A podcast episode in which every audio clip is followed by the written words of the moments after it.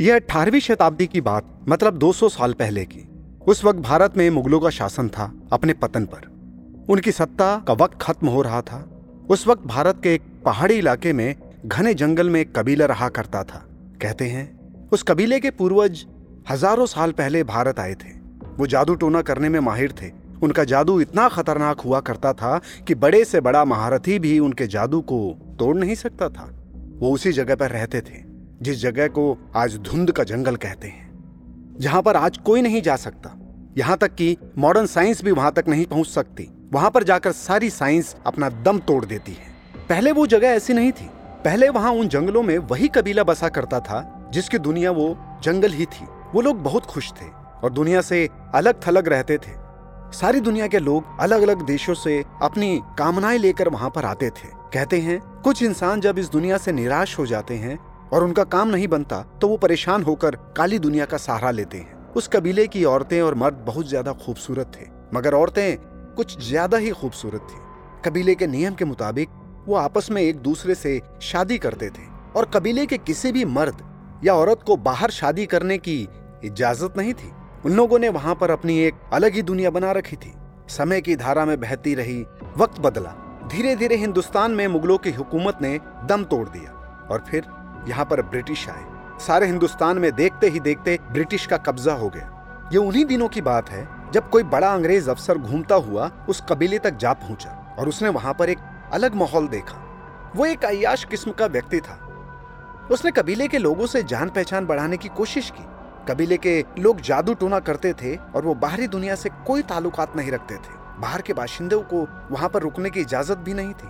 वहाँ पर सिर्फ़ वही रुक सकता था जिसे वो कबीला इजाज़त देता था। क्योंकि कबीले के नियम और कायदे बहुत ही ज़्यादा सख्त थे, मगर उस अंग्रेज़ का दिल कबीले की एक लड़की पर आ गया था। और वो उसके साथ अपनी हवस मिटाने के सपने देख रहा था। कबीले की लड़कियाँ तो वैसे भी खूबसूरत थी, मगर वो लड़की कुछ ज़्यादा ही खूबसूरत थी। उसने कबीले के सरदार से कहा कि वो इस लड़की को अपने साथ ले जाना चाहता है। सरदार को उसकी बात पर गुस्सा आ गया। कबीले के सरदार ने साफ़ मना कर दिया और उसे धक्के देकर बाहर निकाल दिया और उसे चेतावनी दी कि दोबारा वो यहाँ पर आसपास दिखाई दिया तो मारा जाएगा। कहते हैं, वो अंग्रेज़ अफसर महकमे में बहुत बड़ा अफसर था। उसे अपनी बेइज्जती पसंद नहीं आई। कुछ दिन बाद उस कबीले पर बहुत से सैनिकों ने हमला कर दिया, बहुत से लोगों को मार दिया। कबीले में खलबली मच गई और उन सैनिकों के साथ वो अंग्रेज़ अफसर भी आया था। पूरा कबीला तितर बितर हो गया। कबीले के लोगों ने जंगलों में छुपकर अपनी जान बचाई और कहते हैं कि उस अंग्रेज़ अफसर ने उस लड़की को पकड़ लिया और उसके साथ अपनी हवस मिटाने की कोशिश की, मगर वो लड़की नहीं मानी। वो अपनी नापाक कोशिश में कामयाब नहीं हो पाया। उस लड़की ने उसके मुँह पर थूक दिया और गुस्से में अंग्रेज़ ने उसे ज़िंदा जला दिया।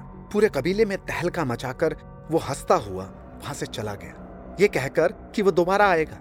अब की बार वो सारी बस्ती को आग लगा देगा और इस कबीले का नामो निशान तक मिटा देगा। कबीले का सरदार मारा गया था। कबीले में ज़्यादातर मर्द ही रह गए थे। कबीले की औरतों ने जंगलों में छुपकर अपनी जान बचाई थी। कुछ दिन ऐसे ही बीत गए। सारे कबीले वाले इस बात को जानते थे कि वो अंग्रेज़ अफसर दोबारा ज़रूर आएगा। शायद दोबारा आकर वो इस बस्ती का नामो निशान तक मिटाकर रख देगा। और उस कबीले में वैसे भी कम मर्द बचे थे। सारे कबीले वालों ने मिलकर फैसला किया कि वो सब लोग यहाँ से चले जाते हैं। उन्होंने फैसला किया कि वो हिंदुस्तान को छोड़ देंगे और किसी दूसरे मुल्क में पनाह ले लेंगे। तभी उसी कबीले में एक लड़की बाहर आई। जिसका नाम जारथा था।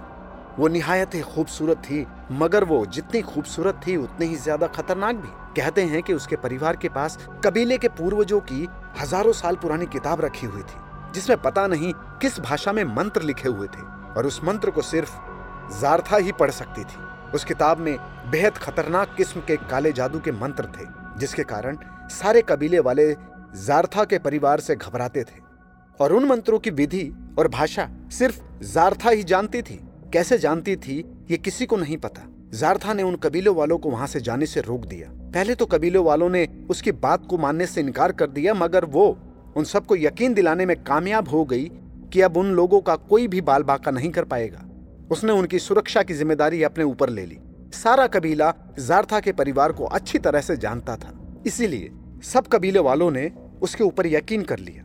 मगर उसके साथ एक शर्त यह भी रखी गई कि आज के बाद इस सारे कबीले का प्रतिनिधित्व वो खुद करेगी। मतलब उसे उस कबीले का सरदार घोषित किया जाए। कबीले वालों के पास इसके अलावा और कोई चारा नहीं था। वैसे भी कबीले में मर्द और औरतों में कोई भेदभाव नहीं था। सबके सब उसके प्रस्ताव को मान लिए। जारथा उस कबीले की सरदार बन बैठी। मगर अब उसके ऊपर एक ज़िम्मेदारी थी। कबीले की सुरक्षा की। और कबीले की सरदार बनने के बाद जारथा ने अपने पूर्वजों की किताब को निकालकर उनके मंत्रों का जाप शुरू किया। वो भयानक जंगल में, वीराने में पूरी पूरी रात उन मंत्रों का जाप करती रही।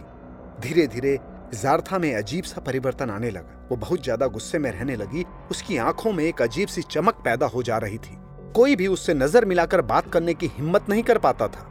उसका रोब दिन ब दिन बढ़ता जा रहा था। जैसे जैसे उसका रोब बढ़ता जा रहा था वैसे वैसे कबीले वालों का यकीन भी बढ़ता जा रहा था कि उसने जो जिम्मा कबीले की सुरक्षा के लिए लिया है, वो ज़रूर उसे निभाने में कामयाब होगी। जारथा ने कबीले से एक वादा भी किया था कि जब भी वो अंग्रेज़ अपने सिपाहियों के साथ यहाँ पर आएगा, यहाँ से वापस नहीं जाएगा। वो उस अंग्रेज़ की गर्दन काटकर पेड़ पर लटका देगी और यही हाल वो उन सिपाहियों का भी करेगी। फिर एक दिन अचानक जारथा ने सारे कबीले वालों को एकत्रित किया और उनके सामने बोलना शुरू किया।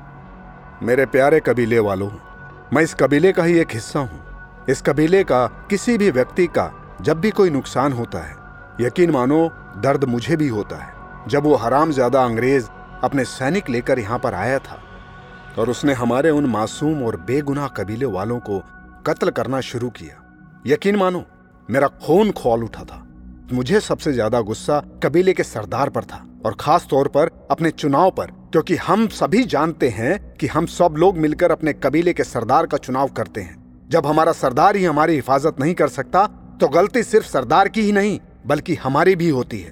यकीनन, हमने भी चुनाव करने में कोई ना कोई गलती ज़रूर की है, जिसका खामियाजा हमें भुगतना पड़ रहा है। और हम लोगों ने भुगता भी है। अपने कबीले वालों की सैकड़ों जाने गंवाकर मैंने अपनी आँखों से अपने इस कबीले की लड़की को ज़िंदा जलते हुए देखा था। जानते हुए कौन थी? कौन थी वो? वो मेरी बड़ी बहन थी, सगी बहन, मेरे परिवार का हिस्सा, और उस वक्त खुद को बहुत बेबस महसूस किया था मैंने। और उसी वक्त मैंने फैसला कर लिया था कि इस कबीले का प्रतिनिधित्व मैं करूँगी। आप सभी कबीले वासी मेरे परिवार को अच्छी तरह से जानते हैं। मेरा परिवार कबीले के सारे परिवारों में सबसे ज़्यादा ताकतवर था, क्योंकि वो खुद जादू जानता था, जिसको करने की कोई भी हिम्मत नहीं कर सकता था। और मेरे शरीर के अंदर वो खून बह रहा है। मैंने आप लोगों से वादा किया था। मैं इस कबीले की सुरक्षा की ज़िम्मेदारी लेती हूँ। और साथ ही साथ ये भी वादा किया था कि अब की बार उस अंग्रेज़ और उसके सिपाहियों का सर काट कर इसी जंगल में लटका दूँगी। आप लोग सोच रहे होंगे कि मैंने आप सभी लोगों को यहाँ पर एकत्रित क्यों किया है? सिर्फ़ यही बताने के लिए कि आप सभी लोग जानते हैं कि जादू चाहे जैसा भी हो, उसे करने के लिए कुछ रस्मों का पालन करना पड़ता है। बगैर रस्मों का पालन किए कोई भी जादू अपना असर नहीं दिखा सकता। लेकिन मैं जो इतने दिनों से कर रही थी, यकीन मानो वो जादू से कहीं ज़्यादा ऊपर था। और इतना कहकर जारता की आँखों में एक अजीब सी चमक आ गई थी। उस चमक को सारे कबीले वालों ने महसूस किया, मगर सब के सब उसके सामने नीची नज़र किए हुए ही खड़े रहे। मानो कि उसके सामने वो लोग नज़र उठाने की हिम्मत नहीं कर सकते। कबीले की एक औरत ने बड़ी हिम्मत करके जारथा की तरफ़ देखकर कहा था, मैं आपकी बात का कुछ मतलब नहीं समझी। ये जादू से ऊपर क्या मतलब है? मतलब तुम सब लोग जानते हो कि हमारे परिवारों के पास ही, हमारे पूर्वजों की दी हुई एक प्राचीन किताब है, जिसमें उस भाषा में मंत्र लिखे हुए हैं जो भाषा इस कबीले का कोई भी सदस्य नहीं जानता। और मैं दावा करती हूँ कि इस भाषा को सिर्फ़ इस कबीले का ही नहीं, बल्कि सारी दुनिया में कोई नहीं जानता। मगर मेरे परिवार में उस भाषा को पीढ़ी दर पीढ़ी बच्चों को सिखाई जाती है। मुझे भी सिखाई गई और जब मैंने उस किताब को खोलकर देखा तो मैं हैरान रह गई। ये देखकर कि हमारे पूर्वजों ने हमारे लिए एक अनमोल खजाना छोड़ रखा है, जिससे अब तक हम लोग अनजान थे। और उससे भी ज़्यादा मुझे हैरत इस बात पर हुई कि मेरे परिवार वाले भी उस भाषा को जानते थे। वो भी उस मंत्रों को समझ सकते थे, मगर उसके बावजूद उन्होंने कोशिश नहीं की। मेरे प्यारे कबीले वासियों, हम लोग राज करने के लिए पैदा हुए हैं, और मैं इतने दिनों से उन्हीं मंत्रों का जाप कर रही थी। आप लोगों को जानकर खुशी होगी कि मैंने सफलतापूर्वक सारे पड़ाव पार कर लिए हैं। बस, एक आखिरी पड़ाव की कमी है और उसके लिए एक रस्म को करना बहुत ज़रूरी है। और उस रस्म के लिए आप में से छह लोग चाहिए, जिसमें से तीन मर्द और तीन औरतें। और ये सभी लोग, आज रात जब मैं उस जंगल में उन मंत्रों का जाप करूँगी, मेरे इर्द गिर्द खड़े रहेंगे। और जब तक मैं उनको वहाँ से जाने के लिए ना कहूँ, तब तक उनका काम वहाँ खड़े रहना है। बाकी के काम मैं खुद कर लूँगी। और हाँ एक ज़रूरी बात और। उस वक्त मेरे साथ जो कुछ भी हो, या जो कुछ भी उन्हें दिखाई दे, उन्हें कुछ नहीं करना। उन्हें वहाँ पर सिर्फ़ और सिर्फ़ खड़े रहना है। कबीले का वैसे तो उस पर बहुत ज़्यादा यकीन था, लेकिन वो यकीन और बढ़ गया। कबीले से छह लोग निकलकर बाहर आ गए, जिसमें तीन मर्द और तीन औरतें थी। उन्होंने खुशी खुशी जारथा का साथ देने के लिए हामी भी भर ली, और फिर उस रात वो रस्म करने का वक्त भी आ गया, और जारथा उन छह लोगों को लेकर अंधेरी जंगल में चली गई।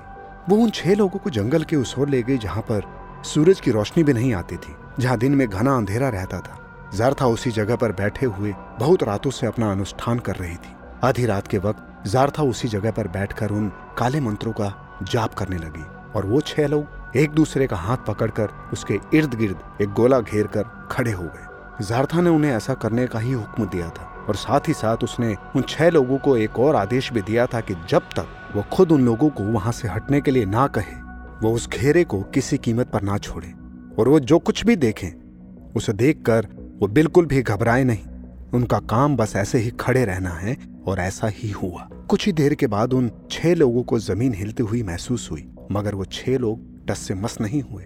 मानो उन्होंने कसम खाई हुई थी कि वो किसी भी हाल में जारथा के हुक्म का पालन करेंगे।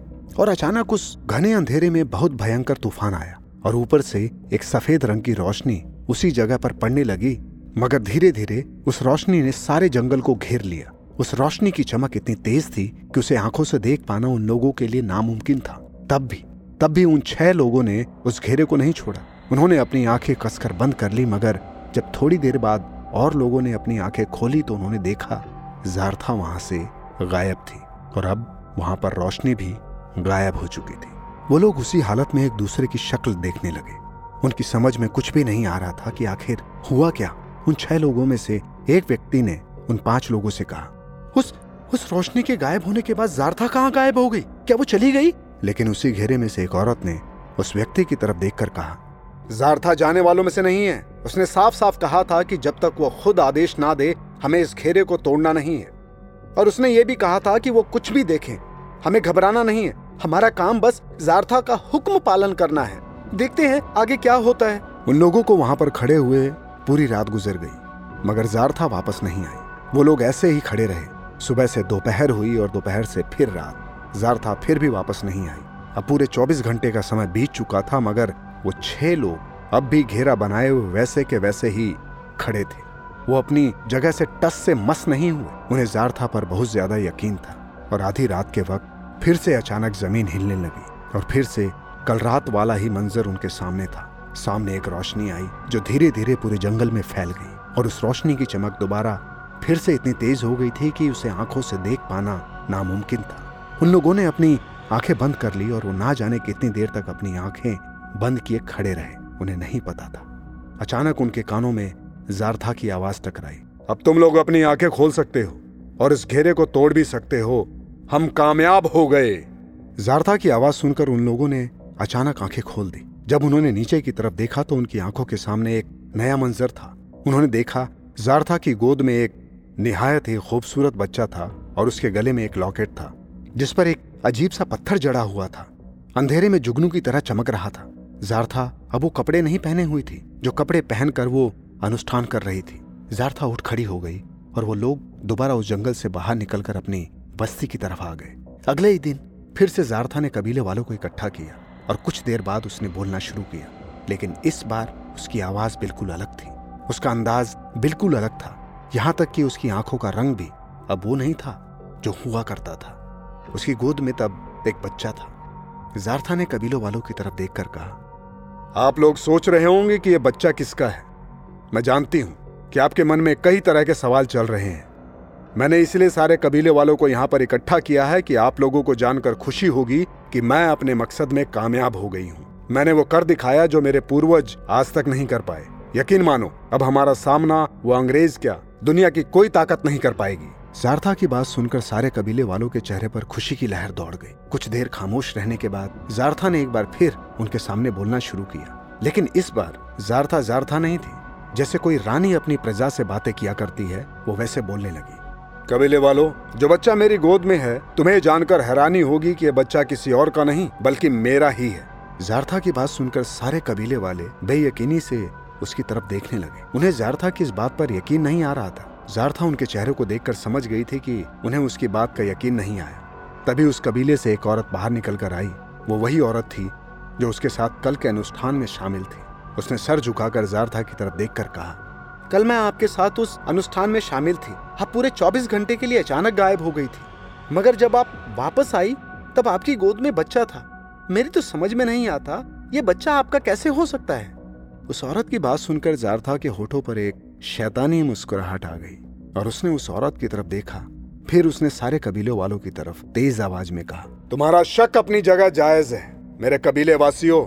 लेकिन ये सौ प्रतिशत सही बात है कि बच्चा मेरा ही है। मैं जिन मंत्रों का उच्चारण इतने देर से कर रही थी, सिर्फ़ मैं जानती थी कि उन मंत्रों की ताकत क्या होती है, और उसे करने की ताकत सिर्फ़ मेरे अंदर थी। कबीले वालों, मैं एक ऐसी दुनिया देखकर आई हूँ, जो बिल्कुल हमारी ही दुनिया की तरह है, बल्कि कहा जाए कि वो दुनिया इससे कहीं ज़्यादा खूबसूरत दुनिया है। वहाँ का वक्त यहाँ के वक्त से अलग है। जब मैं उन मंत्रों का जाप कर रही थी, तभी अचानक एक रोशनी आई, और उस रोशनी ने मुझे उस दुनिया तक पहुँचाया। आप लोगों को सुनकर हैरानी होगी कि मैंने उस दुनिया में पूरे एक साल का वक्त बिताया है, और ये बच्चा मेरा ही है। उसके बाद मुझे आदेश दिया गया कि मैं अपनी दुनिया में वापस लौट जाऊँ, और जब मैं यहाँ पर आई, तब मुझे पता चला कि यहाँ पर सिर्फ़ 24 घंटे ही घटित हुए हैं।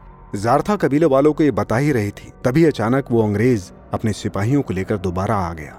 वो जारथा की बातें बहुत देर से चुपके से सुन रहा था। उसके साथ करीब 200 के आसपास सैनिक थे। बड़ी अकड़ से चलता हुआ जारथा के पास आकर खड़ा हो गया। उसे देखकर कबीले वालों के चेहरे पर फिर से खौफ झलकने लगा।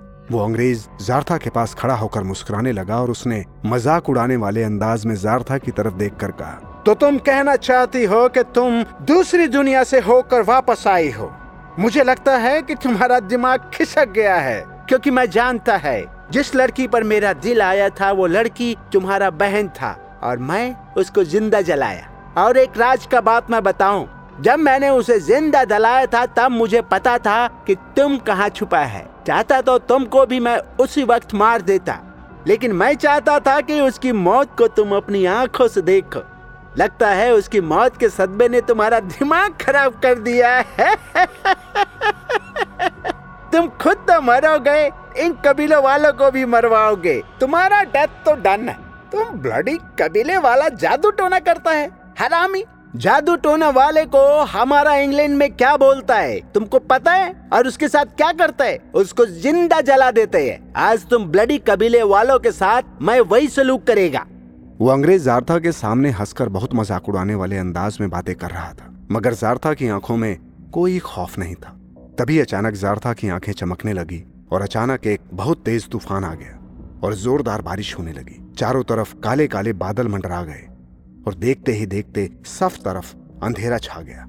ये सारा मंजर देखकर एक बार को उस अंग्रेज़ के चेहरे पर भी खौफ तारी हो गया। जैसे ही अंग्रेज़ ने अपने सामने की ओर देखा तो सामने का मंजर उसके लिए दिल दहला देने वाला था। उसने देखा, जारथा वहाँ पर नहीं थी, बल्कि जारथा के ही कद की एक बहुत बड़ी बिल्ली उसे बहुत गुस्से से देख रही थी। तभी अचानक अंग्रेज़ को पीछे भी कोई बहुत बड़ा लंबा चौड़ा जानवर होने का एहसास हुआ। उसने जब पीछे की ओर मुड़कर देखा तो उसने देखा कि वहाँ पर एक और बिल्ली, जिसका रंग उस बिल्ली से अलग था। वो खड़ी हुई उसे देख रही थी और देखते ही देखते दोनों ने अंग्रेज़ के चीथड़े चीथड़े कर दिए और एक ही पल में उसने सारे सैनिकों को भी खत्म कर दिया। ये सब इतनी जल्दी हुआ कि कबीले वालों को सोचने और समझने का मौका ही नहीं मिला। मगर उन्होंने जारथा को और उसके बच्चे को अपनी आँखों से बिल्ली में बदलते हुए देखा था। जारथा जो लॉकेट पहने हुई थी, उसमें से अचानक एक तेज रोशनी फूट पड़ी। और अचानक एक आठ या दस फुट की चमगादड़ वहाँ पर ज़ाहिर हो गई। उसने उन अंग्रेज़ों का खून पीना शुरू कर दिया और जैसे जैसे वो अंग्रेज़ों का खून पीती जा रही थी, उसका कद और बड़ा होता चला जा रहा था। कुछ देर तक नज़ारा चलता रहा और कबीले वाले उस नजारे को हैरत से देख रहे थे। कुछ देर बाद माहौल सामान्य हो गया। जारथा और उसका बच्चा अपने असली रूप में आ गए, लेकिन इसके साथ ही एक और परिवर्तन हुआ। जिन कबीले वालों की आँखों में कुछ देर पहले खौफ था, अब उनकी आँखों में खौफ नहीं, बल्कि वहशीपन झलक रहा था। शायद जारथा के लॉकेट से निकली हुई रोशनी ने कबीले वालों के ऊपर कोई असर डाल दिया था। अब उन सबके चेहरे पर शैतानी मुस्कुराहट थी। और अब जारथा ने ज़ोर से उन लोगों से कहा, हमारी दुनिया अब यहाँ नहीं, बल्कि हमारी दुनिया वहाँ है, जहाँ पर मैं रह कर आई हूँ, जिसका नाम माओ ग्रह है। हम इस दुनिया में बहुत जल्द वापस आएँगे मगर उस देवता को वापस लेकर आएँगे जो अब खुद इस दुनिया में आना चाहते हैं और तब तक हम इस दुनिया में राज करेंगे। अभी अभी तुम लोगों ने जो चमगादड़ देखी थी, वो हमारे देवता, यानी तुम्हारे मालिक का ही एक दूत था। तुमने खुद उसकी ताकत देखी है। मेरे कबीले वालों, क्या तुम लोग जाने के लिए तैयार हो? सबने हाँ में हाँ मिलाई, जैसे कि वो अपने होश में नहीं हो, जैसे कि उनकी आत्मा बदल गई हो। और देखते ही देखते वो सब लोग बिल्लियों में तब्दील हो गए और फिर तेज रोशनी चमकी और वो सब के सब लोग गायब हो गए। तब से लेकर आज तक उस जंगल में हमेशा धुंध छाई रहती है और वहाँ पर कोई नहीं जा सकता। इतना कहकर लाइबा खामोश हो गई और सोफिया और वर्षा गौर से लाइबा की तरफ़ देखने लगे। वो लाइबा की बातें बहुत गौर से सुन रहे थे। कुछ देर तक खामोशी छाई रही। फिर उस खामोशी को सोफिया ने तोड़ते हुए लाइबा की तरफ़ देखकर कहा, कुछ बातें तो मेरी समझ में आ गई हैं। लेकिन कुछ बातें नहीं आई। सबसे पहली बात यह कि जब सबके सब बिल्ली बन गए और गायब हो गए, उसके बाद उस जगह में अचानक धुंध क्यों आ गई? क्योंकि सोफिया जारथा के हाथों जो एक प्राचीन किताब लगी थी, वो किताब उसके पूर्वजों की थी। उसके पूर्वज प्राचीन समय में मिस्र में रहा करते थे और काला जादू किया करते थे। उस जमाने में मिस्र के वो मशहूर जादूगर थे और उस जमाने में मिस्र में ही एक काला जादू करने वाला एक व्यक्ति था, जो दावा करता था कि वो एक दूसरी दुनिया देखकर आया है। जो कि शैतान का पुजारी था। जब वो अपने अंतिम समय पर पहुँचा तो उसने उस किताब को जारथा के पूर्वजों को दिया। उसने उस किताब को जारथा के पूर्वजों को इसीलिए दिया था क्योंकि उस किताब पर जिस भाषा का प्रयोग किया गया था, उस भाषा का ज्ञान जारथा के पूर्वजों को था। उस किताब में माओ ग्रह का ज़िक्र था, यानी बिल्लियों का ग्रह। उसमें उन्हीं की दुनिया का ज़िक्र था। मिस्र के लोग वैसे भी उस जमाने में बिल्ली को बहुत मानते थे और उस किताब में जो मंत्र लिखे हुए थे, वो एक दूसरी दुनिया के दरवाजे को खोलने के लिए थे। और जारथा इस बात को जानते थे। वो मंत्र दूसरी दुनिया का दरवाज़ा खोलने के लिए थे। वो दुनिया जिसे काली दुनिया भी कहते हैं। जो लगती तो हमारी दुनिया के जैसी ही है, मगर हकीकत में वैसी नहीं है। वहाँ सिर्फ़ और सिर्फ़ छलावा है, कैमाफ्लॉज। इंसानियत नाम की वहाँ कोई भी चीज़ नहीं है, क्योंकि वहाँ पर इंसान बसते ही नहीं। वहाँ पर एक शैतान का राज है, जो वर्षों से वहाँ पर कैद था, और वो कितने समय से कैद था, कोई नहीं जानता। अगर हम आज की भाषा में बात करें तो जारथा ने एक दूसरे यूनिवर्स का दरवाज़ा खोल दिया था। जारथा के पूर्वज उस राज को जानते थे, लेकिन वहाँ पर हर कोई नहीं जा सकता था। लेकिन जारथा वहाँ जाने में कामयाब हो गई। तो फिर इस जगह धुंध क्यों छा गई? क्योंकि जारथा नहीं चाहती थी कि कोई व्यक्ति वहाँ पर जाए। वो इस दुनिया में वापस आकर उस जगह से सारी दुनिया में हुकूमत चाहती है। सोफिया, बरसों से वो कबीला उसी ग्रह में रह रहा है, जो बेताब है इस दुनिया में आने के लिए। माओ ग्रह, यानी बिल्लियों का ग्रह। वहाँ कोई साधारण बिल्लियाँ नहीं है। वो कोई साधारण बिल्लियाँ नहीं है, सोफिया। वो बिल्लियों के रूप में सब के सब शैतान है। और सच तो ये है सोफिया कि जब वो रोशनी उन कबीले वालों के ऊपर चमकी तो उसी वक्त सब के सब शैतान बन गए थे।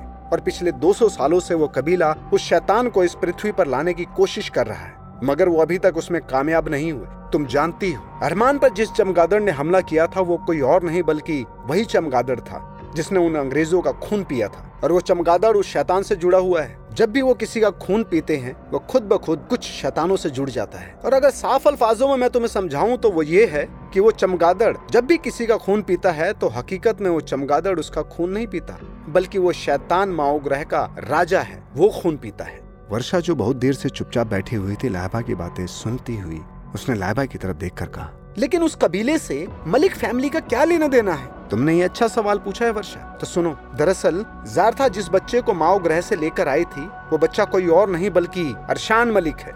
जारथा ने अपना जिस्म अपनी आबरू अपनी आत्मा उस शैतान को सौंप दी थी और शैतान ने उसके बदले में उसे अमर बनाने का वादा भी किया था और साथ में उन कबीले वालों को भी इसीलिए उनकी उम्र में कोई परिवर्तन नहीं आता। वो चाहे इस दुनिया में रहे चाहे उस दुनिया में। उन्हें कोई फ़र्क नहीं पड़ता और हकीकत में उनका शरीर सिर्फ़ देखने में इंसानी है, मगर वो सब के सब माओ ग्रह के शैतान से जुड़े हुए हैं। अशान मलिक और शिजान मलिक, ये सब उसी शैतान की औलादे हैं। और इनके नाम पर मत जाना। सोफिया, ये नाम सिर्फ़ इन्होंने इस दुनिया को दिखाने के लिए रखे हैं। और इस दुनिया में इनका कोई भी मज़हब नहीं है। वो अंदर से लेकर बाहर तक और ऊपर से लेकर नीचे तक सिर्फ़ और सिर्फ़ शैतान है, सोफिया। सोफिया ने एक गहरी सांस लेकर लाइबा से कहा तो तुमने बताया, तुम भी उस कबीले का कभी एक हिस्सा थी? और अरमान वो कौन है? क्या क्या वो भी शैतान है?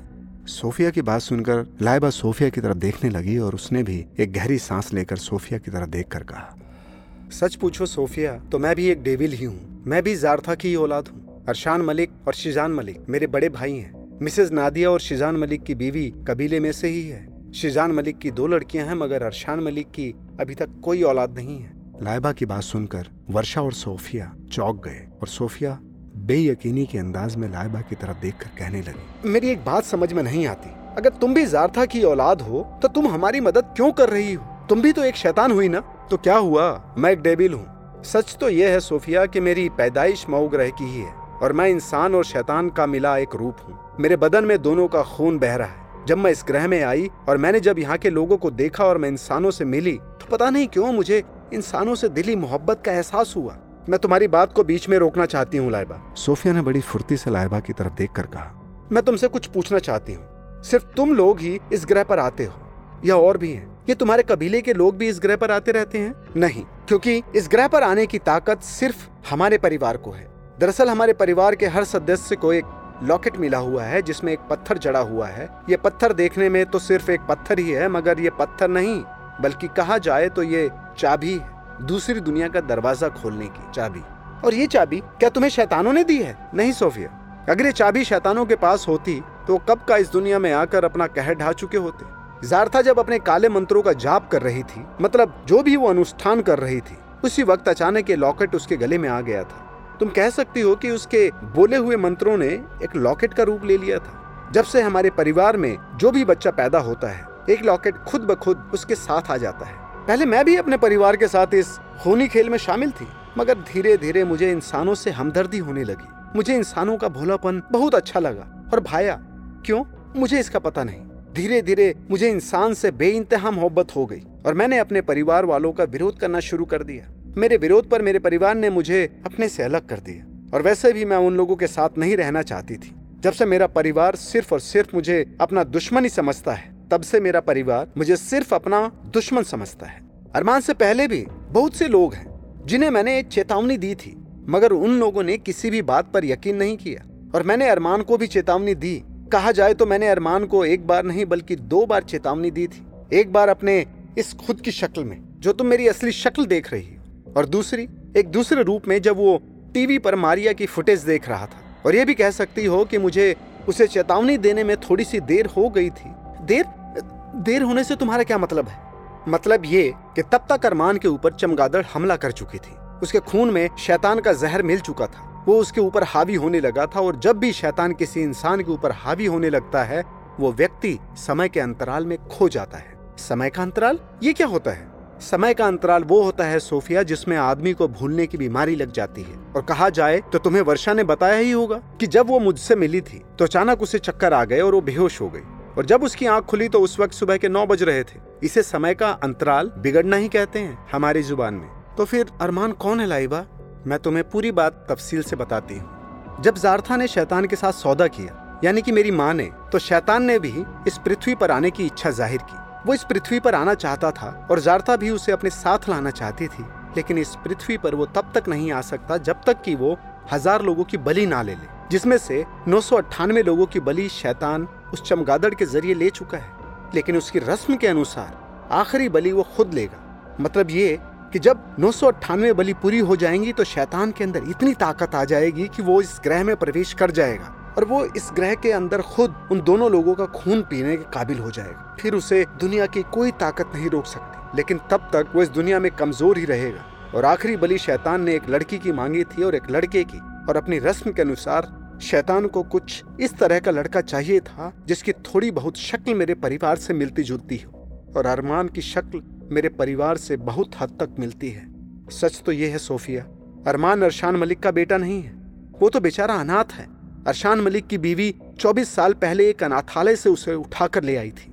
अगर तुम्हारे परिवार वाले चाहते तो अरमान को ज़बरदस्ती भी ले जा सकते थे। सोफिया, हर एक चीज़ का दायरा होता है। हम सब अपने दायरे में बंधे हुए हैं। शैतान का भी एक दायरा है। उसकी रस्म के अनुसार, जारथा इंसानों में से किसी भी आदमी को ज़बरदस्ती पकड़कर उस ग्रह तक नहीं ले जा सकती, बल्कि उसे उस व्यक्ति को जिसकी बलि देनी हो, बहला फुसलाकर उस ग्रह तक लाना होता है, और वो उसमें कामयाब भी हो गई। और आखिरी दो बलि भी तब तक कामयाब नहीं हो सकती जब तक कि वो दो लोग खुद उस ग्रह पर अपनी मर्ज़ी से ना जाएँ। जारथा इसमें भी कामयाब हो गई। मारिया को तो बड़ी आसानी से अपने चुंगल में फंसा कर ले गई, मगर अरमान, क्योंकि वो बहुत खास था, इसीलिए उन्होंने उसे पाल पोस कर बड़ा किया। बिल्कुल वैसे, जैसे कोई कसाई किसी बकरे को खिलाता है, पिलाता है, बड़ा करता है, मगर उसका गोश्त खाने के लिए। सोफिया, उन दोनों की बलि शैतान इस ज़मीन पर खुद लेगा और वक्त बिल्कुल नज़दीक आ चुका है। पहले वो अरमान का खून पिएगा, फिर उसके बाद मारिया का। यकीन मानो सोफिया, इस दुनिया में तबाही ही तबाही होगी, और देखते ही देखते इस दुनिया से सारे इंसानों का नामो निशान मिट जाएगा। और यहाँ पर एक नई प्रजाति ही जन्म लेगी। वो लोग झूठ बोलकर लोगों को वहाँ तक ले जाते हैं। उन बेचारों को पता भी नहीं होता कि वो लोग एक दूसरी दुनिया में कदम रख चुके हैं। शैतान को इस दुनिया में रहने के लिए इंसान के खून की ज़रूरत पड़ती है और हज़ार इंसानों का खून पीने के बाद वो इस दुनिया में रहने के काबिल हो जाएँगे और उनमें असीम ताकत आ जाएगी। तुमने कहा कि शैतान का जहर इंसान में होता है तो वो उसके ऊपर हावी हो जाता है। और तुमने उसकी पहचान भी बताई, लेकिन शैतान का जहर मेरे खून में तो नहीं है। तो फिर मुझे उस वक्त चक्कर क्यों आ गए और मेरी आँख नौ बजे क्यों खुली? और अचानक मलिक पैलेस में मैं क्यों पहुँच गई थी? तुमने कहा था कि तुमने इस पैलेस को कैसे देख लिया? ये सब कैसे संभव है? कुदरत का कानून कोई नहीं तोड़ सकता, वर्षा। इस पूरे ब्रह्मांड में अगर ईश्वर का वजूद है तो शैतान का वजूद भी उतना ही है। और शैतानों की हैसियत ईश्वर के आगे क्या है? मुझे शायद तुम्हें बताने की ज़रूरत नहीं है। जर्रे के बराबर भी नहीं है। तो क्या तुम भी ईश्वर पर विश्वास करती हो? हाँ क्यों नहीं करती? क्या मुझे नहीं करना चाहिए? ये सच है कि मेरे अंदर इंसान और शैतान का खून दौड़ रहा है। मगर चाहे शैतान हो या कोई और, क्या फ़र्क पड़ता है? शैतान हो या इंसान, हर कोई जानता है कि हमें बनाने वाला कोई और नहीं, बल्कि वो ईश्वर है। लाइबा की बात सुनकर सोफिया और वर्षा बहुत गौर से देखने लगी। शायद उन्हें यकीन नहीं हो रहा था कि लाइबा जिसके अंदर शैतान का खून था, वो ईश्वर की बातें भी कर रही थी। सोफिया ने बहुत गहरी नज़र से लाइबा की तरफ़ देखकर कहा, शायद तुम्हारे पूर्वजों में ज़रूर कोई ना कोई नेक इंसान होगा, जिसके अनुवांशिक लक्षण तुम में है। मुझे अरमान की किसी भी कीमत में मदद करनी होगी। उसकी मदद मैं कैसे कर सकती हूँ? अरमान इस वक्त कहाँ है? क्या वो अभी उस ग्रह पर है? नहीं, वो ग्रह पर नहीं है, बल्कि था। अरमान अपनी आँखों से सच्चाई को देख चुका है, मगर शायद उसे अभी भी यकीन नहीं आ रहा है। और मारिया इस वक्त मलिक पैलेस के तहखाने में बंद है। शैतान आज रात उनके सामने अचानक ज़ाहिर होगा। हमें उससे पहले उस धुंध के जंगल में जाना होगा। आज भी उस धुंध के जंगल में जारथा के पूर्वजों की दी हुई वो प्राचीन किताब रखी हुई है। सबसे पहले तुम दोनों को उस किताब को लाना होगा। अरमान उस तहखाने में बंधा हुआ है और उसके बगल में एक अनुष्ठान की आग जल रही है। जब शैतान वहाँ ज़ाहिर होगा, तब तुम उस किताब को उस आग में डाल देना। वो सब शैतान अपने ग्रह पर लौट जाएँगे और मलिक फैमिली जलकर राख हो जाएगी। मगर हम दोनों ही क्यों?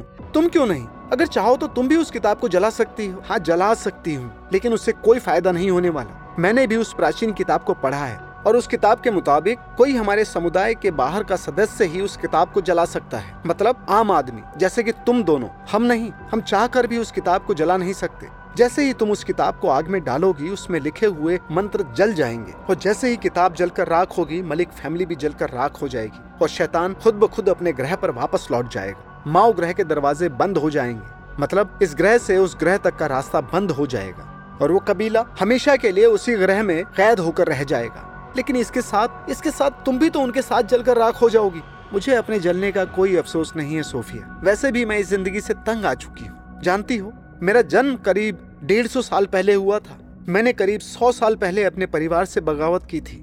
सोफिया, मेरी बात का यकीन मानो। अमरता एक वरदान भी है और एक श्राप भी। बस, समझ की फेर है। मुझे मेरी अमरता श्राप के अलावा कुछ भी नहीं लगती। मुझे इंसान ही अच्छे लगते हैं। जो पहले छोटे होते हैं छोटे से बड़े होते हैं और बड़े से बूढ़े होते हैं और मर जाते हैं। लाइबा ने आँख मार के सोफिया की तरफ़ देखकर कहा था और सोफिया उसकी बात सुनकर हैरान रह गई कि शैतान भी कभी इंसान की मदद कर सकता है। ऐसी ही इंटरेस्टिंग किताबें कुछ बेहतरीन आवाजों में। सुनिए सिर्फ़ ऑडियो पिटारा पर। ऑडियो पिटारा सुनना ज़रूरी है।